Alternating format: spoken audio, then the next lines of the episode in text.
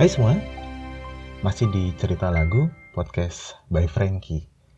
Kali ini adalah edisi kelima dari serial 30 hari bersuara. Di episode kelima ini temanya adalah tentang keinginan. Sebelum masuk di pembahasan podcast, aku ingin menyampaikan setidaknya ada dua hal penting yang pertama, jika nanti hasil rekaman podcast ini didengar ada sedikit noise, itu karena di luar sedang hujan. Jadi minta maaf untuk hasil yang ada noise-nya. Aku berusaha nanti di editing bisa mengecilkan sedikit, meminimalisir noise yang ada.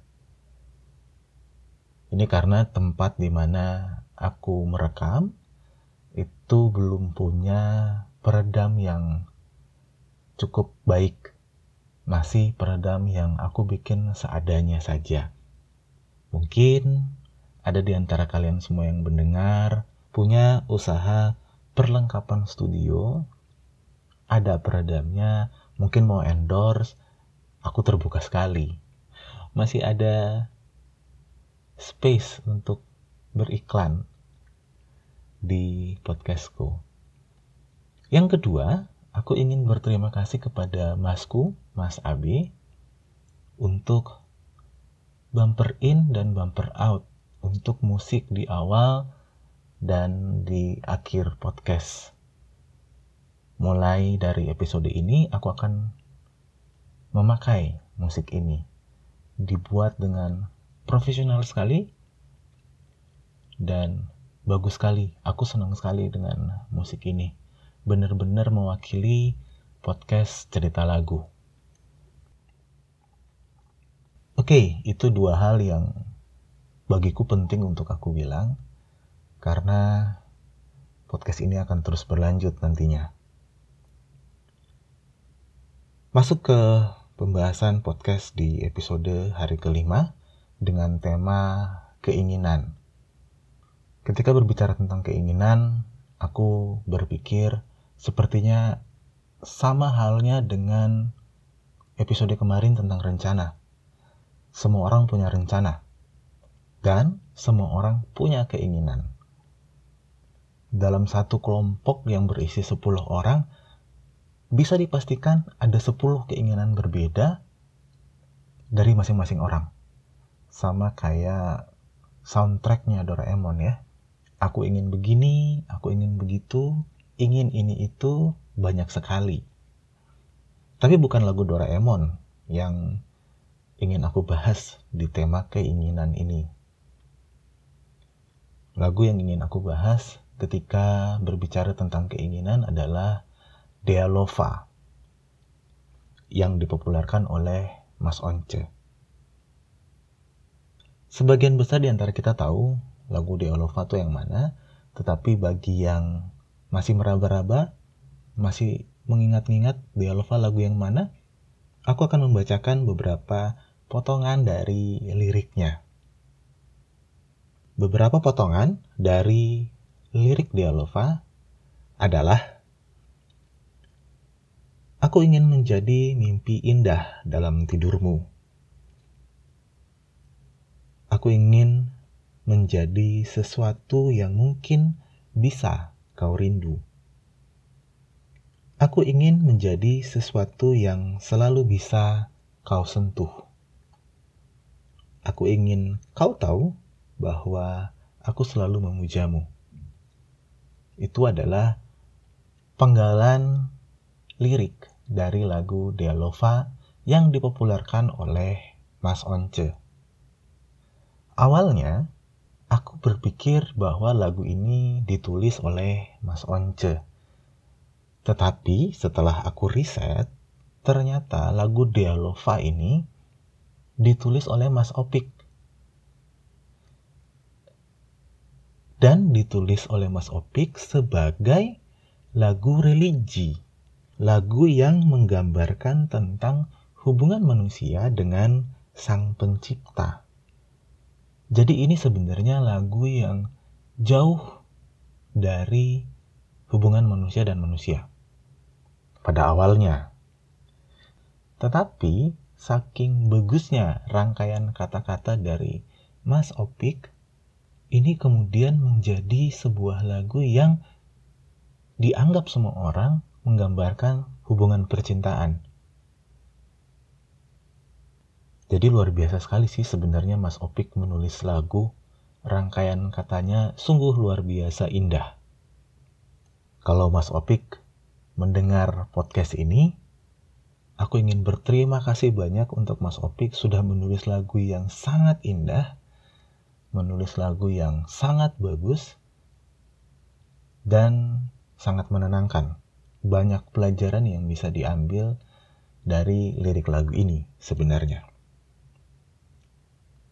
aku kemudian berusaha untuk mendalami apa yang dimaksud oleh Mas Opik ketika menulis lagu ini. Ketika aku tahu bahwa lagu ini adalah lagu religi, lagu tentang hubungan manusia dengan Sang Pencipta, aku kemudian bisa melihat dengan jelas maksud Mas Opik dari lirik-lirik di lagu Dialova. Aku ingin menjadi mimpi indah dalam tidurmu. Aku ingin menjadi sesuatu yang mungkin bisa kau rindu. Sebenarnya, seharusnya hubungan kita dengan Sang Pencipta tuh seperti ini, di mana kita selalu merindukan Sang Pencipta. Kita selalu memuja Sang Pencipta. Ini adalah interpretasiku ya ini adalah apa yang aku dapat dari lirik lagu ini. Mungkin tidak sama persis dengan apa yang dimaksudkan oleh Mas Opik. Sebenarnya asik juga ya kalau bisa ngobrol langsung dengan Mas Opik tentang lagu ini. Kemudian ketika lagu ini dibawa ke hubungan antar manusia, dibawa ke relationship dibawa ke percintaan.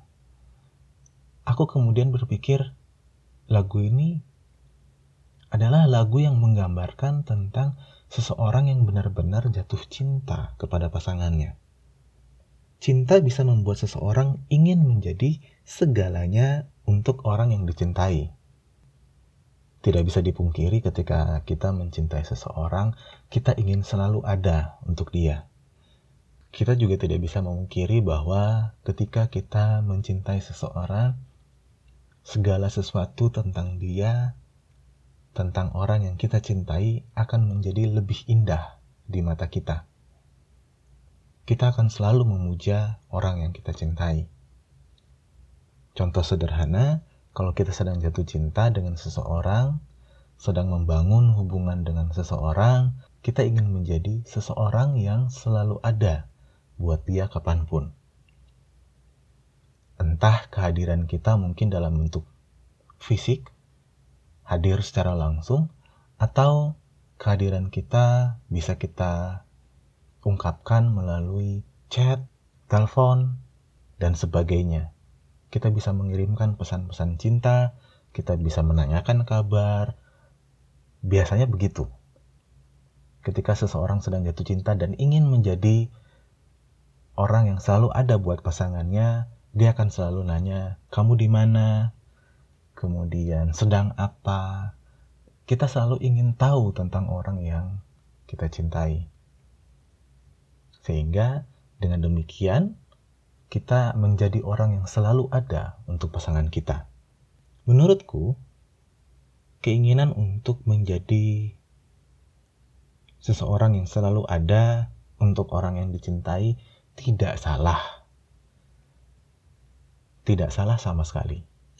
Tetapi harus diperhatikan juga bahwa keinginan-keinginan kita, apa pun itu, harus bisa membangun sesama.